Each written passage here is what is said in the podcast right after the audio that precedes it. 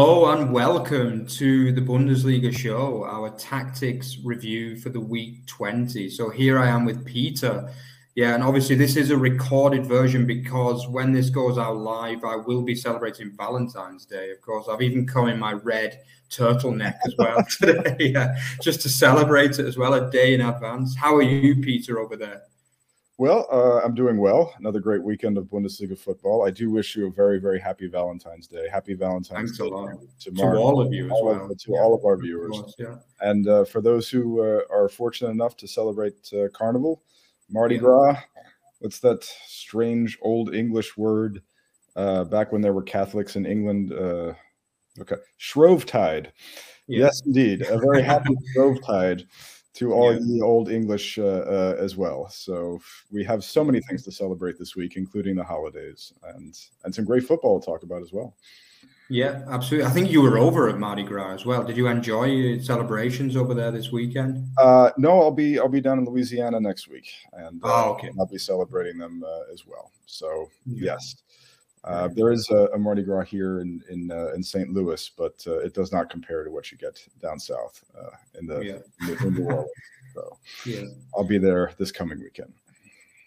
Definitely. Okay. So yeah, obviously, if you um, remember that we are in partnership with Bundesliga Boxes, which is the fantastic company which provides uh, fan, uh, kind of uh, football shirts from the Bundesliga and just about every German league as well. They're not only from the Bundesliga; you can get them from just about every league. Maybe a good investment for Valentine's Day as well. While we're talking about that, if you if you're someone watching and your loved one is a big uh, Bundesliga fan, then it's definitely worth purchasing one of them. The next batch will be out soon, and we're also in partnership with Bulinews as well, which is. Uh, the fantastic uh, English language Bundesliga website run by Rune and obviously Peter, one of the key writers as well for them.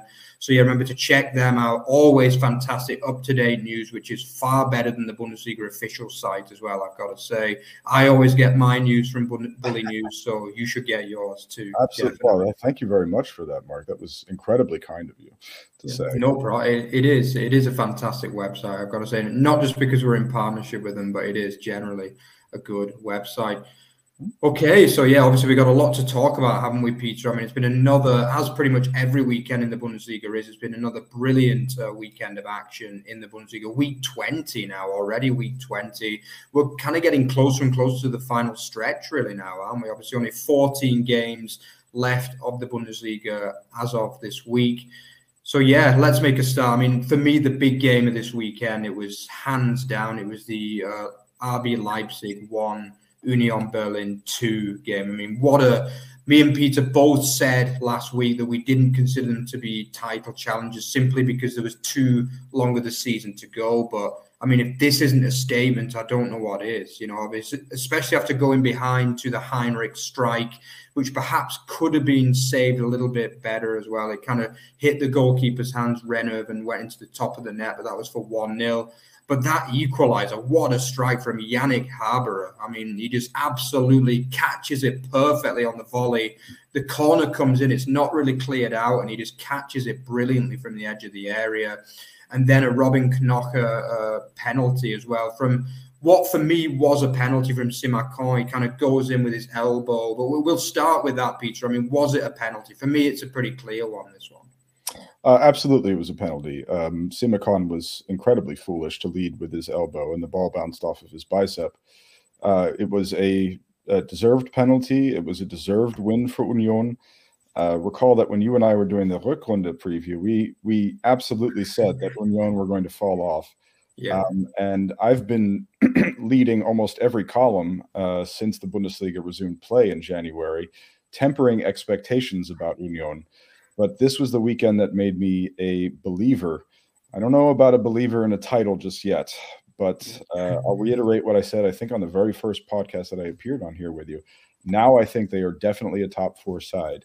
What a statement from them. What a match. What a hammer from Haberer. Uh, I don't know why no one else has used that language yet. It's so easy. uh, and um, uh, Henrich's uh, strike was was also quite impressive, I have to say. He did that thing where actually, and, and many Germans make this mistake too. They call them Heinrichs because that would make more sense, wouldn't it? actually, it's actually yeah. Henrichs. Um, yeah, it sounds more German than Henrik. you just, you know, it, I, have I've made that mistake as well. You just think to yourself, "Oh, Heinrich." No, yeah, definitely, yeah. I remember I made that mistake during the, the Confed Cup in 2017, which he was a part of.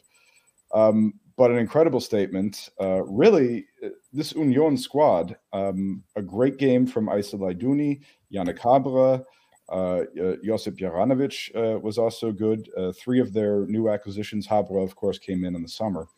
Uh, but you can see that they've upgraded at, at virtually every position. Uh, another monster match from Rani Khedira, of course. And yeah, what what what about this match would you like to discuss, Mark? Because I can I could go on all night. What what is it uh, uh, to you? What is what are, what are you curious about with Union? Yeah, I mean, for me, it's also the fact they managed to carve out 1.4 xG to 0.6 as well. I mean, most people, when they see this result, they would have thought it was a smash and grab, as we say in Britain, you know, where basically it's all Leipzig doing the pressing and then Union just get a couple of scrappy goals off corners. But it wasn't like that, you know. I mean, obviously, that effort from uh, Becker in the first half, what a save that was as well from the. Uh, uh, Leipzig standing goalkeeper. I mean, Becker, he shot, shoots the ball across the goal, and for me, that's an amazing save. And that probably should have been a goal, really, uh, for one all before they even got the equaliser. But it's just the way that Union are playing. You know, I mean, as you mentioned, Rani Khedira is an amazing player. I, I just want to know how are they maximising some of these players because you know, on paper, these players they're not world beaters, but what Urs Fischer is doing is getting the maximum out of them every single week, and it's just everyone just thinks surely there's got to be a time when they drop off, but it's just not looking likely at the moment. And for me, they were the better side in this game, e- even obviously away from home against Leipzig. But obviously, there's one other moment that we've got to touch on as well, and that was Yo- uh, Yusuf Poulsen's disallowed goal on 82 minutes. So obviously, uh, Union take the lead after about 72 minutes and then obviously they're hanging on a little bit after that. And actually, it's actually a knockdown, and Yusuf Poulsen finds the back of the net. Union players aren't really complaining; they seem to think that it's an equaliser. But then, obviously, the linesman's flag is up for an offside in the build-up. So, what was your take on this one, Peter? Do you think this was the correct decision, and why was this one disallowed? Um, I'll answer both of your questions. Um, we'll get to how uh, Urs Fischer maximizes his talent in just a second the referee in controversy was uh, actually something that uh, has divided opinion across the Bundesrepublik. Um, Daniel Schlager, the match official, uh, ruled that Aïssa Laïdouni uh, inadvertently gifted the ball to Timo Werner in an offside position during the build-up. So the goal was initially allowed to stand. The VAR team in the Kölner Keller told Daniel Schlager to take another look, and it was Schlager's logic that since Laïdouni um, didn't uh, clear with intention, uh, Werner's offside position was relevant. Now, is this subjective uh, with respect to the rules? Actually, yes. Um, uh, there is a, Germans being Germans have gone into this, um, and uh, as it turns out, in in terms of the letter of the law, it shouldn't matter if the defender intended to clear the ball or not. So uh, in the current DFB uh, rulebook, the goal was falsely disallowed. Now, you mentioned the XG stats, which means that it was, uh, at the end of the day, a deserved mm. victory for Union. Um, also, Leipzig uh, did not play a particularly good match in general. They did not put uh, uh, Union away when they had the chance. Some very, very questionable uh, personnel choices from Marco Rose in this one, I have to say. It was almost as if he was trying uh, to mirror uh, uh, Union's tactics too closely by putting Henrichs on the left, which is not his natural side. Of course, he scored, but that had nothing to do with tactics. Um, using Halstenberg as a mirror wingback to stop the Union strong wingbacks um, and uh, having Klostermann, Lucas Klostermann, anchor the back three. So there were some weird, and it, it also seemed like Timo Werner was playing a lot on the right.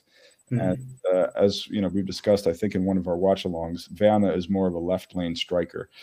So I would say that Rosa deserved to lose the the match on the basis of some of his personnel and tactical decisions. I believe that Union were the better side. Um, the question about how Urs Fischer maximizes talents, uh, his his talent is that he uses the same system, the same three five two system, And his only real rotations are the wingbacks and the strikers. Um, generally speaking, he's got that strong back three with Knoche, Diogo Leite, and, and Danilho uh, uh, Doekhi. And Gießelmann, Trimmel, Juranovic, uh, Juranovic placing uh, uh, Ryerson, of course. They rotate in and out during the European weeks.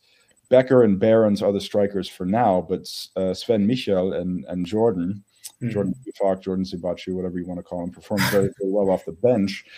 Um, so he has got this system in place. They're drilled in it. They're trained in it, and uh, he he makes the right rotations at the right times, uh, where these players are, are are comfortable, of course, and that's why he had the better team. That's why he had the better tactics. Uh, but it cannot be emphasized enough that the decision by Daniel Schlager was in fact wrong, uh, according to the yeah. handbook. So some case for Leipzig to feel hard done by there.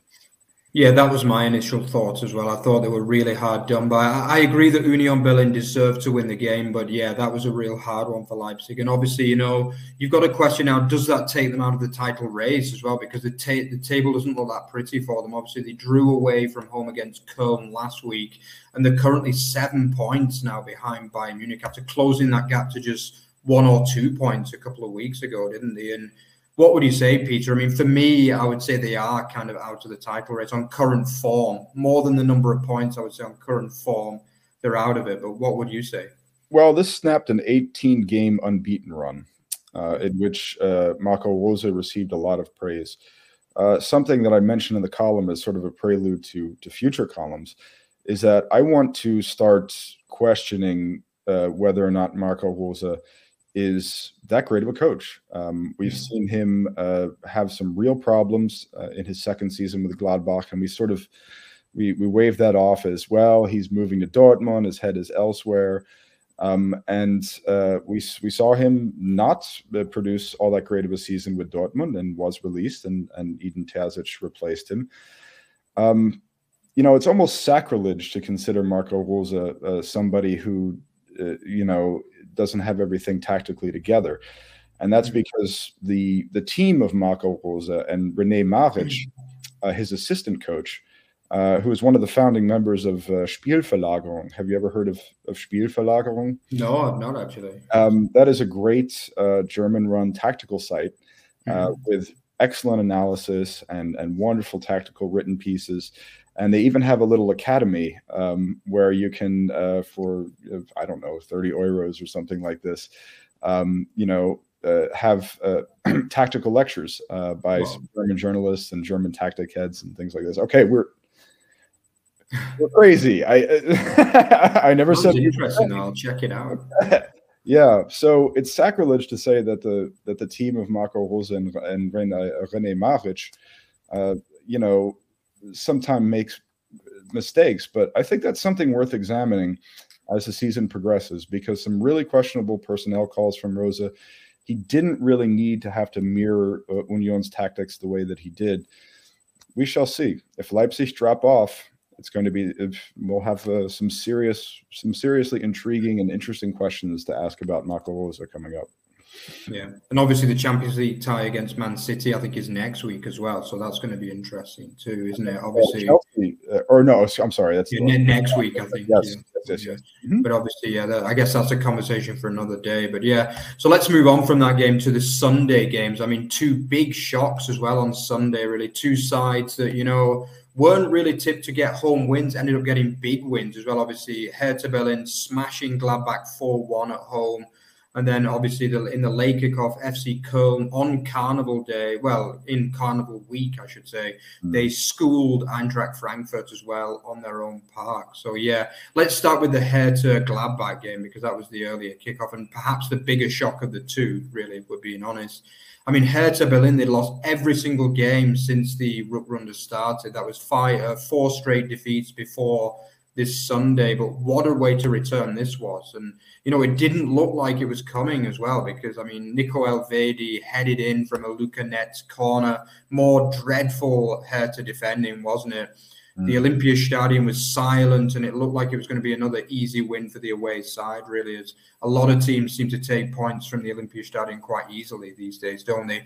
And then obviously uh, Hofmann as well went round the goalkeeper, and his, his effort was cleared off the line, even though the, the, offside was given in the end. But I think mm. he was lucky that it was offside because that would have been a shocking miss, really. And if that had cost them the game, I'm not sure whether Dan, Daniel Farke would have been very happy about that one at all but yeah, then obviously things changed, and for me, uh, the man that really stood out in this game was actually uh, uh, in the in the Hertha Berlin midfield. I mean, what a game he had! I, I don't, I can't profess to know that much about him at least before this game, but he had a fantastic match in this game, and he actually was influential in in Kangam getting them level on the half hour mark. With you know they hadn't done that much before that, but after that point they were really really good Hertha Berlin and they very much deserved the win. But what have we got to say about the one that eventually won the game, the strike that won it? It was that man Dardai, the famous Pal Dardai's son as well, up from the back a, miscleared corner and he just kind of absolutely smashes it into the top corner, dips it off the underside of the bar into the back of the net from 35 meters. What an effort that was, Peter. Well, very happy birthday to Martin Dardai. He did that on his uh, 21st birthday, and it was an incredible strike. um, what I found, I found many things humorous about the Hertha match. Uh, but what was perhaps the most humorous is that the, the broadcast cameras – had a lock on Pal Dardai in the stands. yeah, yeah, he was brilliant. Yeah, I noticed that as well. And and the reasoning behind that was clear. Um, they had a lock on him because they wanted to mention perhaps this man is going to take over as coach uh, if Sandro Schwarz loses. He's coming back for his third stint. Um, so the cameras caught Pal Dardai and his um, uh, and his beau, his his lady. I don't know which wife that is, whether that was Martin Dardai's mother or not. I, I, confess I do not know that. But they they focused in on him, and they they got a chance to show Pal Dardai applauding his son, um, his younger son. He has another son who used to play for Hertha as well. Uh, when he scored that screamer of a goal, uh, and they just kept locked on Pal Dardai um, who was just reveling in this Hertha victory that nobody saw coming. I absolutely nobody. Uh, uh, if anyone says that they predicted this result, they're liars. We thought Hertha were an absolute doormat in this division. Um, and the scenes were wonderful. The scene, the shots of Pal Dardai were wonderful. Yeah. The, the, fans finally having something to celebrate were great. Um, it was wonderful to see uh, Danny Scherhant come on and score that mm. goal in, in uh, injury time. Um, just a great day for Hertha. Cigerci, um, it's funny. I mean, he was a uh, he was an old Bundesliga player from from years years back, and when Hertha uh, managed to pick him up during the transfer window, that was the only transfer that this new administrative team was able to get. you know, it was kind of a joke. Um, yeah you know, it, it reminded one a little bit about, uh, you know, he was an old Hertha player. He also played, he was in the in Wolfsburg and Gladbach in the academy and such. But, you know, his transfer, when he was the big January signing, German fans were laughing at this. You know? it kind of reminded one a little bit of, of when Bayern signed Eric Maxim Choupo-Moting. People were like, oh, come on. Mm. You know, and so, but he did a fantastic job running the midfield. He really did um, in this new 352 from Sandro Schwarz. And he was an absolute key player. Um, he got credited with two assists. Um, the the one on the Dardai goal obviously didn't have much to do with him. That was kind of a, a, a you know an aberration. But wow, I mean, I'm not going to say that Hertha are back because as we've been discussing a lot uh, on this pod, Gladbach are pretty bad. Yeah. And um, what happened with Gladbach, as you mentioned, they everything was going according to plan in the first 15 minutes. They were off to the right start. Um, but the, the, Daniel Farke, his tactics, I'm not quite sure if he ordered a 4-2-3-1 uh, on Sunday because the shape did not hold. I don't know what the idea was. If Lars Stindl was supposed to be working close to Jonas Hofmann at the 10, or if Hannes Wolf was supposed to be an outlying inverted winger, or if Joe Scally and Luca Netz were working a split stagger. I couldn't figure it out because the shape couldn't hold. And uh, what you have there is either you have a set of nuanced tactics that the trainer has ordered, or you have a team that's just falling apart discipline wise. Mm. And and the biggest problem, as we've talked about multiple multiple times here in in uh, in the pod, is that this midfield triangle of Kramer, Kone, um, uh, you know, and Weigl isn't working out. Weigl was suspended. Yeah. He moved Kramer back to pair with Kone. Hofmann worked as the 10, which was kind of silly because he's stronger on the wing. Bad tactics, bad execution, kind of a bad team. But uh, we're, we're really great to see Hertha uh, uh, come back like that. Good for Sajaji, great for Dardai, both Dardais. And uh, our friends, our Charlottenburg friends in the capital, they have something to cheer about for, for once. So good for them. A shock result, absolutely. Yeah, I mean they definitely haven't had a lot to cheer about so far this season at all, have they? Let's be honest. This was the first win, obviously, of the Rückrunde and the first win in general for a long time. But you know, it gives them a bit of hope because they're actually incredibly out of the bottom two now. So obviously they're they're out of that direct relegated side with after Stuttgart's defeat as well. So things are looking a little bit better for them, you know. Obviously, a lot of the lower teams lost as well this weekend. The likes of Bochum lost, which is expected against Bayern, but it was a really good weekend for them, and they managed to make up some ground that had been lost over the last few weeks. But I just wanted to ask you a bit more about uh, Daniel Farke as well, because I mean, obviously, he is uh, a manager that came with relatively high hopes. I mean, he'd done well at Norwich in England, although some people in England would say he didn't do as well as what was said because he, he won two promotions from the Championship but his record in the Premier League was very poor. Let's be honest, you know. And yeah, I think he, he got he finished twentieth twice basically in the Premier League. So yeah. I yeah, think Norwich. It, there must be some sort of rule that they that they can't stay in one division for more. than Yeah, they've got the record of the most relegations. I think. I think they've got like oh, okay. six or seven from the Premier That's, League. Yes, yeah. they are the Paderborn of, of, uh, yeah. And two of them were from uh, obviously under Daniel Farke, but obviously from a German perspective, I mean, he came with relatively high hopes. I mean, Gladbach they always seem to have good managers on paper. You know, obviously Adi Hütter last season who didn't work out at all. I mean, I was a little bit shocked that they actually fired him in the end because I thought there was some uh, benefit in giving him a second season. But what do you think of Daniel Farke? Do you think he's going to be a long-term manager for the club? Because he actually started well, didn't he? But I mean, things have really fallen off the last yeah. uh, seven, eight games. I would say either side of the break, really. Well, the problem that you have in Gladbach is that um, this is kind of a mid-market club um, that got rid it got hit really hard by the pandemic. Um, so they don't have as much money to invest as they once did. Hmm. Gladbach have been up and down. They were in the Zweite Liga some 12 years ago, I, I believe. Um, so uh, of course their rivalry with Bayern München in the 70s was was legendary. Hmm. Uh, but they are a club that's gone up and down. Um, they lost what Germans call the manager in, in Max Eberl to to yeah. burnout uh, and that was in the middle of the the Adi Hütter year. You know, when Adi Hütter initially signed with Gladbach, a lot of us were surprised. M- many of us were, were wondering what you know, uh, why did he sign with this with this club? It, it just seemed like a good fit. Um, the reason, of course, was that Fredi Bobic had left uh, Eintracht yeah. Frankfurt, and and many things had changed. He wanted to change. A real sliding doors moment for Adi Hütter because he could have been with Eintracht Frankfurt. He could have, yeah. uh, uh in principle, perhaps helped them uh, to the Europa League title. They had the talent uh, in place. Yeah. Um, Gladbach, in losing Marco Rosa, in losing Max Eberl, in you know sort of in, imploding over the, the second half of the season last year under Hütter. And then this past off season, there was another really big disappointment. Lucien Favre was set to return to Gladbach. Mm-hmm which would have been a major coup. It would have been great for the fans. Uh, it would have been great for the club in general. But Favre decided that he didn't want to. I think they had an agreement in place to bring him in, and uh, he just decided at the last moment that um, uh, he didn't want to return to the Bundesliga because he didn't enjoy himself coaching Dortmund, and he wanted to go back to France. Which talk about a sliding doors moment. He's done. To, he's done now too. Um, so Farke was he was sort of brought in as an afterthought.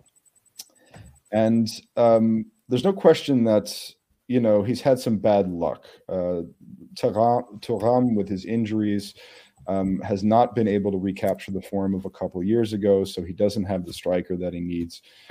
Um, but he's made a lot of tactical mistakes too. He's made a lot of mistakes in building his midfield. I think that um, you know the the we talked a lot about how when Ko Itakura got injured, that's when their poor run of form started uh, uh yeah. uh, during, during, the Hinrunde. Um, so that was bad luck as well. But you know, you you have to build the defensive unit. So Farke, I mean, it's a small, it's a mid-market club. They don't have the money to bring in the players. Uh, Farke is is not really doing well with the hand that he has, and you know, I, I initially picked Gladbach to to be relegation candidates mm-hmm. At the beginning of the season, and uh, I got a lot of flack from Gladbach fans, some of which was deserved because you know I was I was being a little bit overly pessimistic, but I just knew that, or I had a feeling that th- this club, you know, the the its best years, it's the years where uh, they got to the Champions League under Rosa, that's behind him. They have revenue shortfalls thanks to the pandemic. They have a lot of players leaving on freeze. Um, they have, you know, their longtime manager Max Eberl who left, and they've had a string of coaches who just haven't been able to build a footballing thesis. Yeah. So that's what you have going on with Gladbach. Wouldn't be surprised at all to see Daniel Farke uh, leave after one season, just as Adi Hütter did. I mean, it was it was just yeah. something that him and Roland Virkus came to a, a mutual consent. We might see that again if if results don't pick up for him. Yeah, and obviously they've dropped out of the top half. I think for the first time this season as well. They're currently tenth, obviously, so things are definitely going in the wrong direction. They're not going to be involved in the relegation fray. They're still well clear of that. No. But I mean, it, it, could end up being quite an underwhelming season, really, for uh, Borussia Mönchengladbach. But yeah, let's move on to the next game. So yeah, the other Sunday clash between FC Köln and Frankfurt. I mean, I think both me and you, uh, Peter, we both thought that Frankfurt were title challengers, but it's not really gone there. I wouldn't say they've been terrible since the Rückrunde. This was the first defeat, actually. Mm. But I mean you know, the performances haven't been at the same level as they were for long periods of the Hinrunde. But I mean, obviously, they were schooled in this game, really. I think in the first half, they had a few good chances, especially through Lindstrom. He had a few really good runs, but he just couldn't square it back to Muani, unfortunately, in this situation. But I mean, they looked well into the game until they went behind, really. And it was a brilliant ball from that man, Flo Kainz, to put a brilliant ball in for Hübers, who basically couldn't miss, could he? I mean, I think I would have scored that one, to be honest with you. the old grandmother would have, yeah. yeah. yeah. But it, I mean, it was a brilliant crossing. I mean, he can do that, Flo Kainz, can't he? He's absolutely brilliant at drifting those balls in with a really good dip. They come like very high and then drop in a really nice angle. And it, it was a fantastic ball. And that was the catalyst to what ended up being a really, really good win for FC Köln, who are now five unbeaten actually into the obviously into the Rückrunde. They've got had draws against the likes of Bayern Munich and Leipzig, and now they've got that kind of marquee win over Eintracht Frankfurt as well. So, what do you make of this one, Peter? Um, I don't want to take anything away from Köln, who are, are you know, together with the fans at home in a packed Rhein-Energiestadion, particularly during carnival time. They are an unstoppable force. So they did a fantastic job. They played a great game. Uh, for me, the player, uh, the best player on the uh, the Köln side there was Elias Skhiri, yeah. Uh, who will be departing the club uh, uh, this summer. They're really going to miss him. The Tunisian has just rounded his game perfectly. He's an absolute pressing machine. and he can take a ball off of anybody in midfield, even Je- Jesper Lindstrom and Randal Kolo Muani. and that's saying quite a lot. So, I mean, I, again, I don't want to take anything away from Köln. A, a wonderful performance by by Skhiri. Um, a great uh, ball in there from Kainz, the Germany U21 international, who we're all very excited to see playing well again. Um, and they they just fed off the energy of the crowd and they made it happen. That being said, some very very poor uh, squad rotation uh, uh choices from Oliver Glasner, whom I think uh, pretty much anybody who follows German football would agree at this point doesn't rotate often enough. Um, he often sticks with the same system and the same players, even in the packed uh, uh, uh match weeks. And the mistake that he made here was giving um, Makoto Hasebe, 39 year old Makoto Hasebe, three starts in a row. Um, and there was no reason for that. I mean, you could have just rotated in Smolcic, uh, you know, to to anchor the back three. Hasebe looked so tired. I felt yeah. so bad for him. You know, as a man who is around the same age, look, I, I can't. I can't run on the pitch like I used to. I'm sorry, but the the body has certain limitations, and um, yeah, it was it was a most unfortunate match for Hasebe. Several defensive errors from him. Uh, Djibril Sow, who who actually was freshly rotated in, he had an uncommonly bad match. Missed many, many, many uh, uh, rotating or marking assignments, I should say. Um, and I think that uh, you know, you could have questioned him bringing Lindstrom in for the for the start here because Lindstrom has been kind of iffy as of late. Um, what we saw in the Pokal with Rafael Santos Borré uh, working behind Kolo Muani, not as a striker, but as a buttressing uh, support, um, actually chained with with Mario Götze. Maybe he should have continued to roll with that if he was going to continue to roll with players because Borré, as we know, is ravenous at this point. I mean, he is so hungry for minutes. He is so hungry for goals.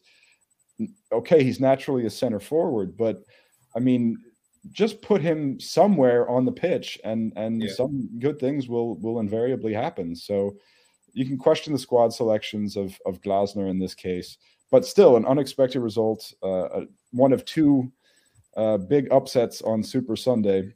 Perhaps we can throw the American Super Bowl in there as well. That was kind of an upset. uh, you know, but uh, yeah, two results that nobody was expecting.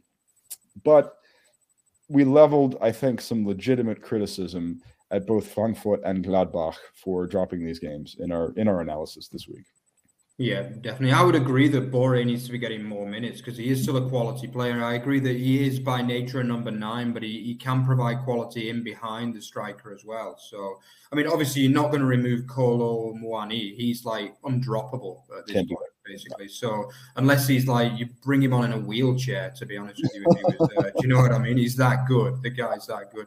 For me, he's probably been the best player in the Bundesliga this season overall but I think uh, I would go that far for me. But I do agree that Borré needs a few more minutes, and he really, really wants to play. You, you feel as though he wants to kind of uh, reintegrate himself into this Frankfurt side, but he's just not being given the opportunities. Apart from obviously in the Pokal the other day when he did get a goal as well. And you, I know it's only against Darmstadt or in the Zweite League, but I mean they're the top of the Zweite League, so they're not exactly a poor side by their own right.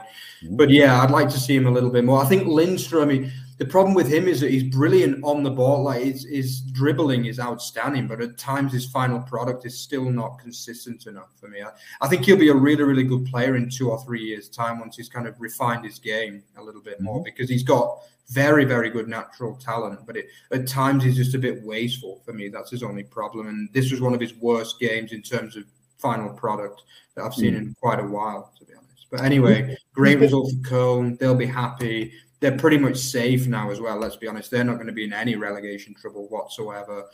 So yeah, we'll have to see how they can push on and maybe fight for a top half finish.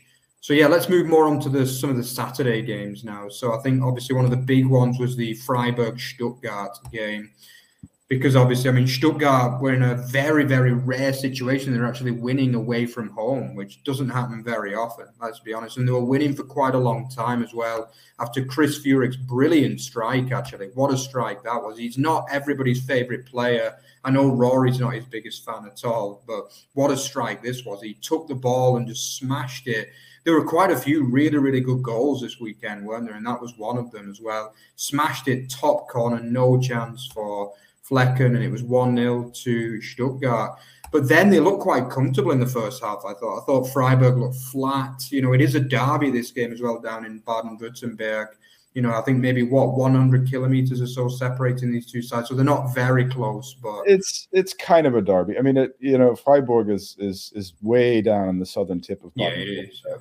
And uh, Stuttgart is um, well the capital of Baden Württemberg, but um, most of the people from Bavü uh, including many members of my family, uh, consider Stuttgart to be, you know, the Württembergers, yeah. whereas the rest of the the state is is either, uh, you know, Baden or well, Swabians, uh, yeah. you know, as as we've mm-hmm. uh, discussed.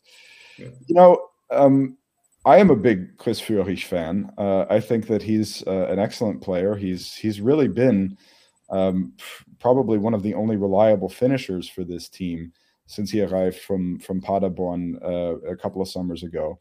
Um, I think I also appreciate how Chris Führich in his uh, post-match interview took responsibility for missing the chance at the 2-1 which he did i believe it was was it in the 70th or so yeah it was quite late on yeah. yeah so he took he's uh, i think he's a good player i think he's a mature player and i don't want to hear from bruno labbadia about var ruining football um, there, there were two controversial penalties uh, in this match, both of them uh, involving Dan Axel Zagadou, who started over Kostas Mavropanos in central defense.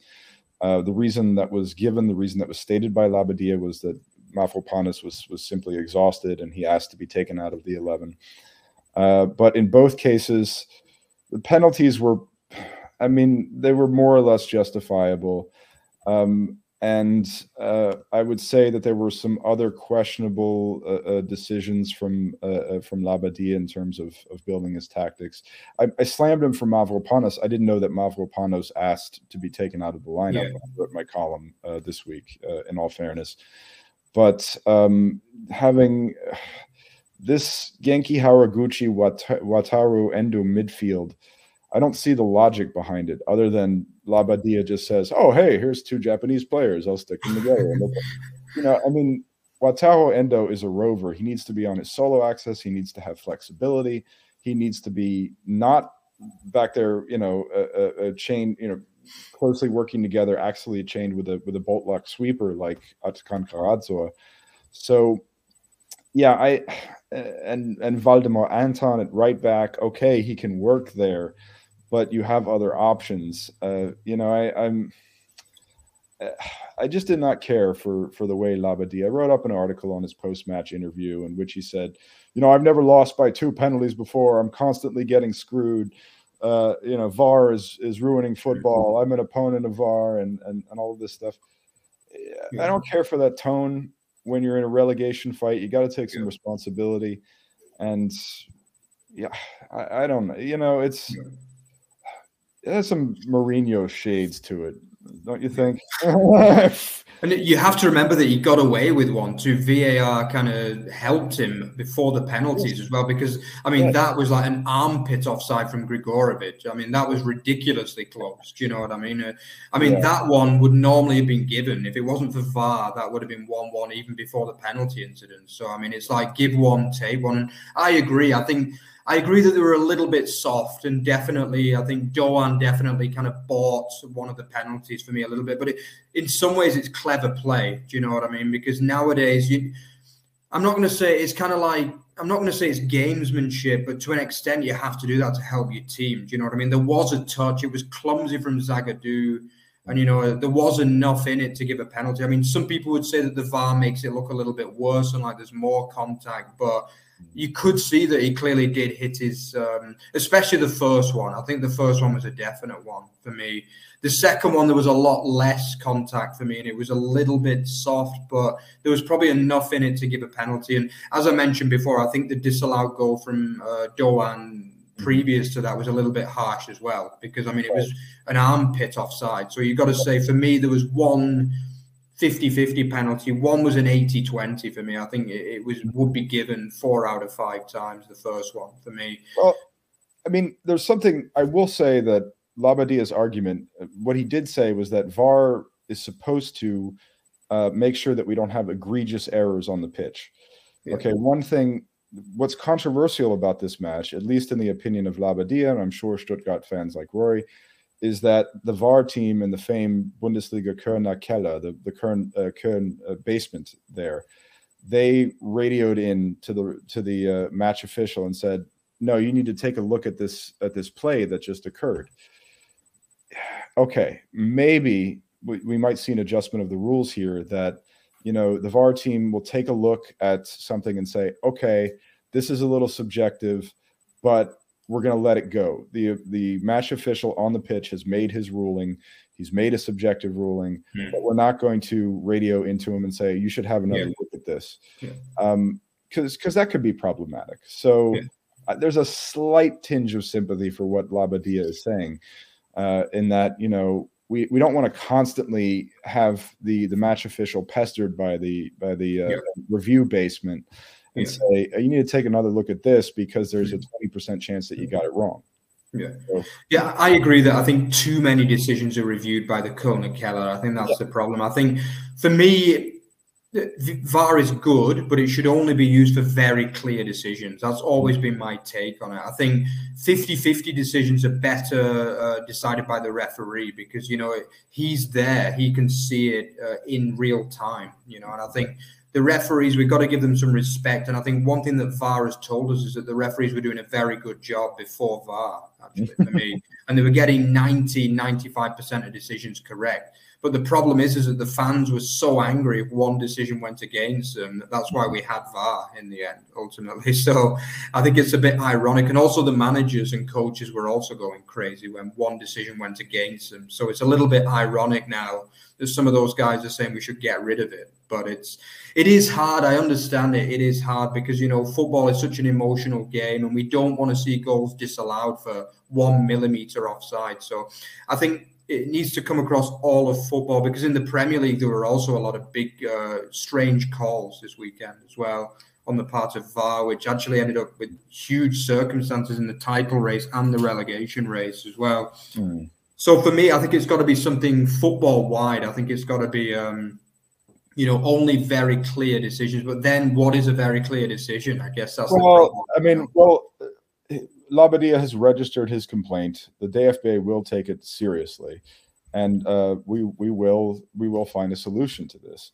Um, I guess I was with him until he said, "I always get screwed." I, I don't want to hear that. I, I, yeah. I don't want to. That's that's Mourinho speak. I I, I, yeah. don't want to hear that from from yeah. any uh, uh, trainer, particularly not one relegation. And he's not particularly impressed either, Labbadia. Let's be honest. Again, as you say, Anton at right back, I just can't see that at all. I mean, he signed Vagnoman for five million euros, which is a big transfer fee, and he barely played the whole season. You know, well, I know he got off to a bad start and he got a red card very very early on in his career, but. Yeah, yeah. He has to have some quality. Surely he's got to be better than Anton at right back. Well, if you're having problems, you know, if you're if you're having issues, um, with a dearth of, of options at center forward, go up the flanks. And uh, yeah. Borna Sosa needs a, a, a partner who can work with yeah. him in some synchronization, maybe some also some some asymmetrical split stagger builds and things like this. Yeah, I, I don't. I mean, I like Waldemar Anton. I think he's done a good job filling in at right back, but I mm-hmm. think that that was the wrong call tactically. Yeah. And he should take responsibility for that. Gil Dias on the wings. I and Wataru Endo Genki Haraguchi. Explain to me why this is happening, other than the fact that both players are Japanese. It's not really. well, they are fashionable at the moment, I guess, after the famous uh, two-one in the World Cup. but yeah. Anyway, yeah. So let, let's speed up a little bit and go through the other games faster. So I want to turn our attention to the title race now. I would say it's looking more and more after this weekend like it's the three-man race. Obviously, with Union Berlin and the next two teams we're going to talk about, which is obviously the the evergreen Bayern Munich, who are still top after 20 games, and obviously the on form Borussia Dortmund as well, who got a, another impressive away win against the on form Werder Bremen too. And again, this was another performance. It was a hard game on paper. Werder had put in two really good performances the last two games. The fans are really up for it there at the Weser Stadion you know, the very, very good fan base there from Werder, complete sellout as it pretty much always is in that part of the world. Mm-hmm. But yeah, BVB, they managed to get the job done. At one point, it looked like Pavlenka was going to earn a point pretty much single handedly for Werder Bremen because he made a couple of amazing saves from Reus and I think Haller. Some amazing saves and just in the start of the second half. But eventually, it was that man Bynoe-Gittens, the Joker, as they call him. He smashed in the opener and then the game was uh, obviously uh, made it 2 0 through that man, Julian Brandt, who's starting to look a little bit better, isn't he, on a more consistent basis? How impressive was it? Was this, um, Peter, or was it just a standard win, do you think, for you? Um, I thought it was a very impressive win. I, I, I was, uh, as I was remarking last week, Julian Brandt is an absolute red hot scorching yeah. form. He's in the best form of his life. He's doing things that none of us believed that he could do in the first place, and he uh, scored again here. Um, it's another great win for the Dortmund bench, uh, considering that uh, Bynoe-Gittens came off the bench, and uh, I believe they've had 10 substitutes score now, Dortmund have, which means they are the league leaders in that. kind of a strange season in the Bundesliga that we're talking about Dortmund having the strongest bench. Usually it's Dortmund who has the thinnest squad yeah. uh, and the most poorly balanced squad. But uh, finally, injury luck has has sort of swung their way a little bit, and they have the strongest bench on there. Um, yeah, it was. I think it was a, an excellent game from everyone. Uh, in the yellow and uh, black, the Schwarz-Gelben strip with okay, with the exception of Reus, was not particularly strong. My boy Gio Reyna didn't have a very good game. He, he was a surprise starter on the right flank. Uh, but everybody else was quite strong. Um, ashamed to see Yusuf Moukoko down go down with injury. Mm-hmm. If he'll be out for about six weeks, that doesn't really make a difference because they still have mm-hmm. Sebastian Haller and Anthony Modeste. Um, but it's a big win for Terzic. Uh, it was a big win for the system that he has, the 4-1-4-1 system in which Emre Can is dropping back and helping Nico Schlotterbeck and Niklas Süle get into better form. Uh, another great match from the returning uh, uh, Julian Ryerson. Um, so, yeah, I mean, this was Dortmund continued to be red hot. They are title contenders. It was not a particularly good match from Werder Bremen. We'll have to say that uh, in front of their hometown fans uh, Füllkrug and Ducksch uh, spurned a lot of really good opportunities, both from open play and on dead balls. But um, Dortmund have solidified their place as title contenders, I believe, with this result. Uh, the system works excellently, and Julian Brandt continues to be the you know new German football golden boy. Shame we don't have a major international tournament coming up. But I think one other guy I want to mention as well is Nico Schlotterbeck. Like for me, he's looked so much better since uh, the break. I mean, I've got to be honest, his first six months at BVB were utterly atrocious, really. Like he was mm-hmm. making mistakes left, right, and centre. He just looked so low on confidence. His World Cup was even worse, let's be honest. And by that point, he was getting a lot of stick from the German media. I think some people were even calling him uh, Harry Schlotterbeck, like Harry Maguire. I heard about that one a couple of times that he was just an overpriced one season wonder. But I mean, this last five or six games, he's proved that he is a quality player again for me, and he looks like a leader now. And I don't know where he's got it from. Maybe it's Edin Terzic just kind of put the confidence into him. But I mean, he's he looks a different player, and he's gone from rock bottom to being in a really good place right now. And you know, he's been one of the main reasons why. And him and Emre Can, as you say, he's been brilliant this last six games. Too. Yeah, it's it's Terzic and it's Emre Can the system, the 4-1-4-1 system, yep. in which Emre Can drops back to help these center backs. Hmm. Who, let's be honest, Niklas Süle wasn't in the greatest form for no. either club or hmm. country either. Yeah. Uh, but with Can sort of helping them out like a big brother, and and if you watch any Dortmund match, just keep an eye on Emre Can. Keep an eye on yeah. how he, how he drops back between those center backs and really helps them out defensively. Yeah. Um, he doesn't have to initiate a lot of attacks because Jude Bellingham exists. Uh, but he, exactly. but he he really has. That's he's been a big help to them. Yeah.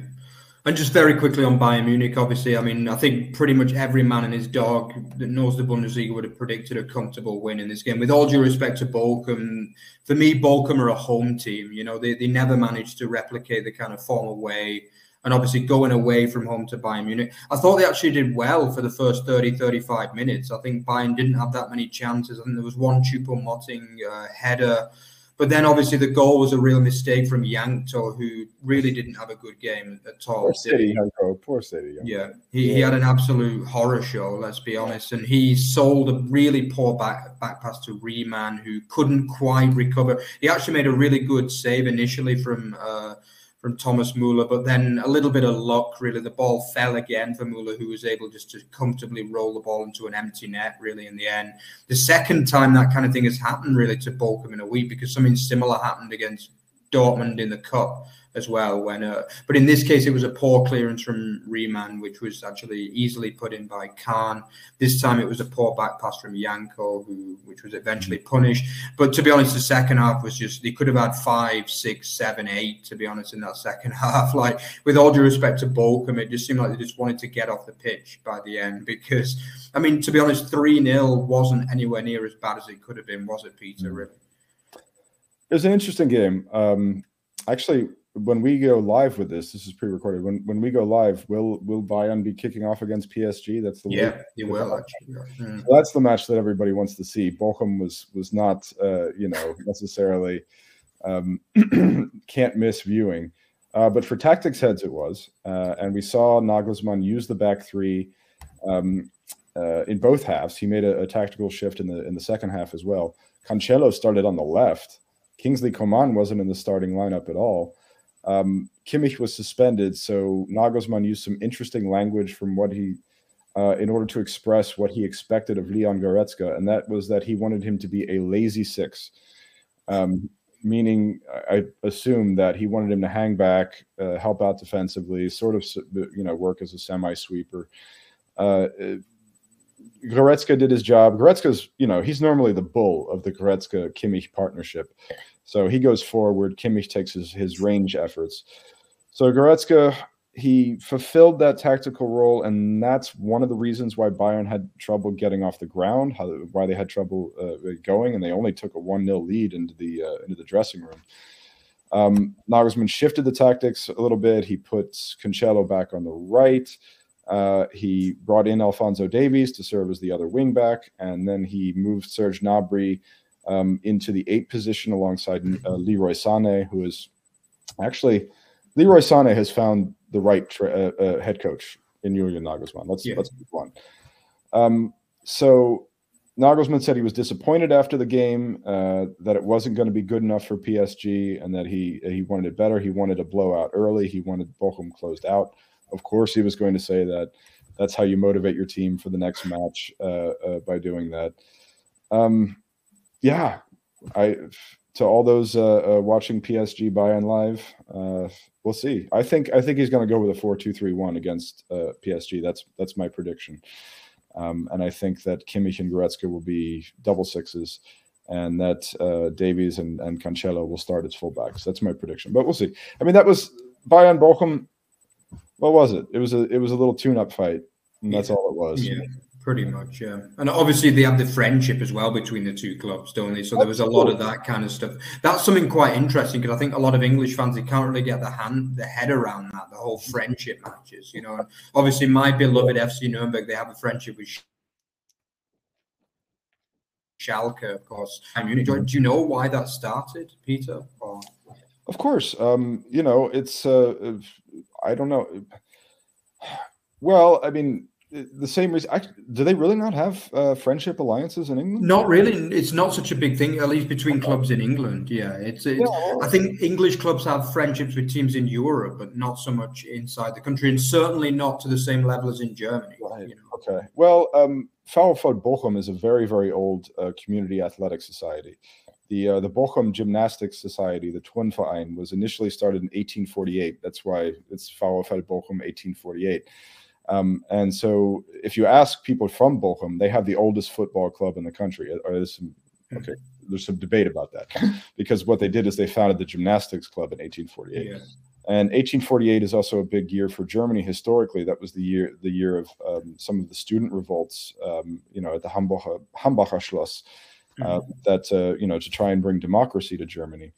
So um, these are very, very, very old community athletic societies and uh, when they would travel in the you know in the late 19th century to to go to other uh, uh, you know i mean they, they had their rivalries and they had their friendships um, and these friendships date back in some cases uh, uh, to the turn of the century in some cases they're younger 30 40 years old or something like this um, but it was i believe were they commemorating 50 years of bayern and bochum yeah yeah. Uh, on Sunday, and there were some lovely scenes there uh, at the Allianz. But um, yeah, they just decided that uh, you know the the groups of traveling supporters decided that they liked one another.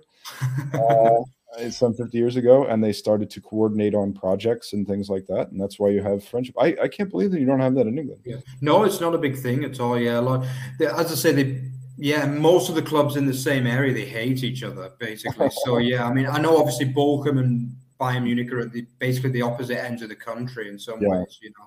So yeah, maybe that's part of the reason. But yeah, I can't really think of any kind of major friendships between English clubs. It's certainly not in the same way. Like for example, the Nuremberg and Schalke one, they both sing the club song as well, Die Legende lebt. Like they sing it together, which is absolutely fantastic, by the way, to see. I saw it live once, and you know, it, it's definitely something you've got to see in German football. But I was really surprised, and it made me interested in just how this started with this kind of culture. Because I think in in England, it really in English, we have rivalries, but not really friendships. well, that's part of what ultra fandom is. Okay, there's hooliganism, but there's also friendships. Yeah, it's just the way it is in Germany.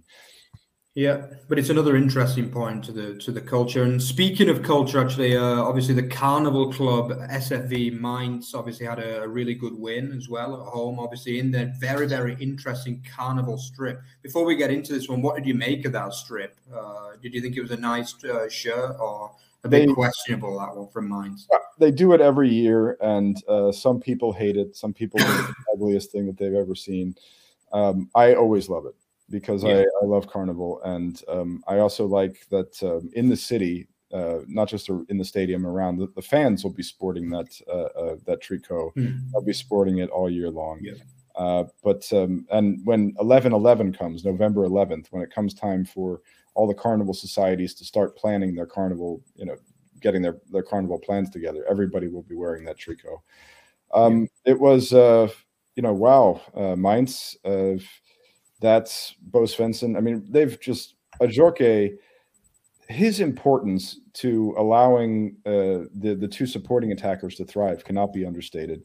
Uh, Onisiwo, our boy on a Onisiwo scored again, but Jae Sung Lee, uh, the South Korean international, uh, two goals that he basically created himself with with midfield uh, uh, ball dispossessions of uh, uh, Felix Uduokhai and, and Robert Gumny. Wow, what a match from him! Mm uh, Mainzer fans, okay, actually, they're FC Kaiserslautern's rivals, but I enjoy friendly relations with fans.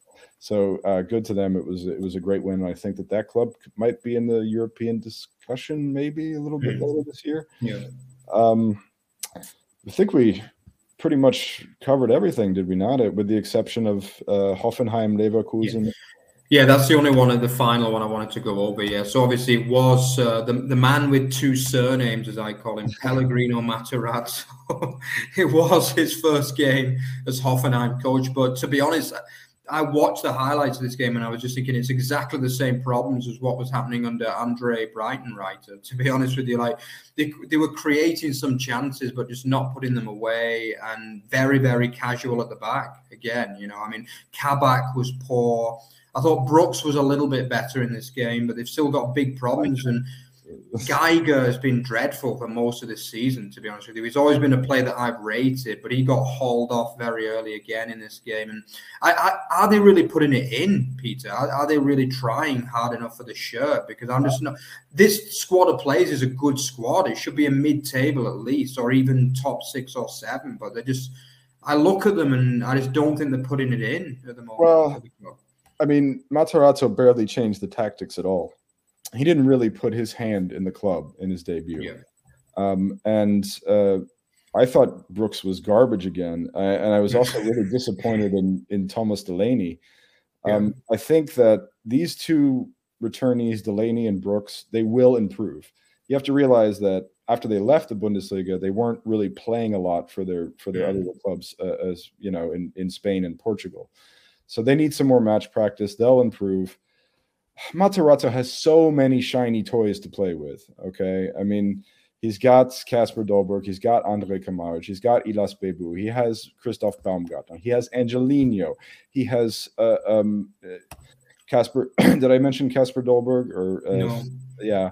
I mean, he'll he'll probably improve too. Plus, they've got young talent in, in Aslani and Bischof and and uh, to uh, to Humju and, and and all of this stuff. I wish I could say that, like every German fan wishes they could say that Hoffenheim would be in the relegation battle. But what's going to happen is, is that eventually uh, uh, Matarazzo is going to get it together, and some of these players are going to improve. What he did against Leverkusen, which Leverkusen with Florian Wirtz in the squad, are almost impossible to beat. He just took a mulligan. He yeah. just said, you know what, I'm going to let them play in their usual set of tactics and uh, see if they can improve in it. And I'll start to build my team. I'll start to put my hand in it later. So that's what Matarazzo did with that. And unfortunately, from a German fan's perspective, they will get better and they will not factor into the relegation race. The Germans would love to see Hoffenheim relegated, but it's not happening. Yeah. But I'm going to hold you to that, you know, because obviously you've said that every week. I, am not so sure though. I, I agree that the squad on paper is, for me, it's a top six, top seven squad. They've got so many quality players. Like on the bench, just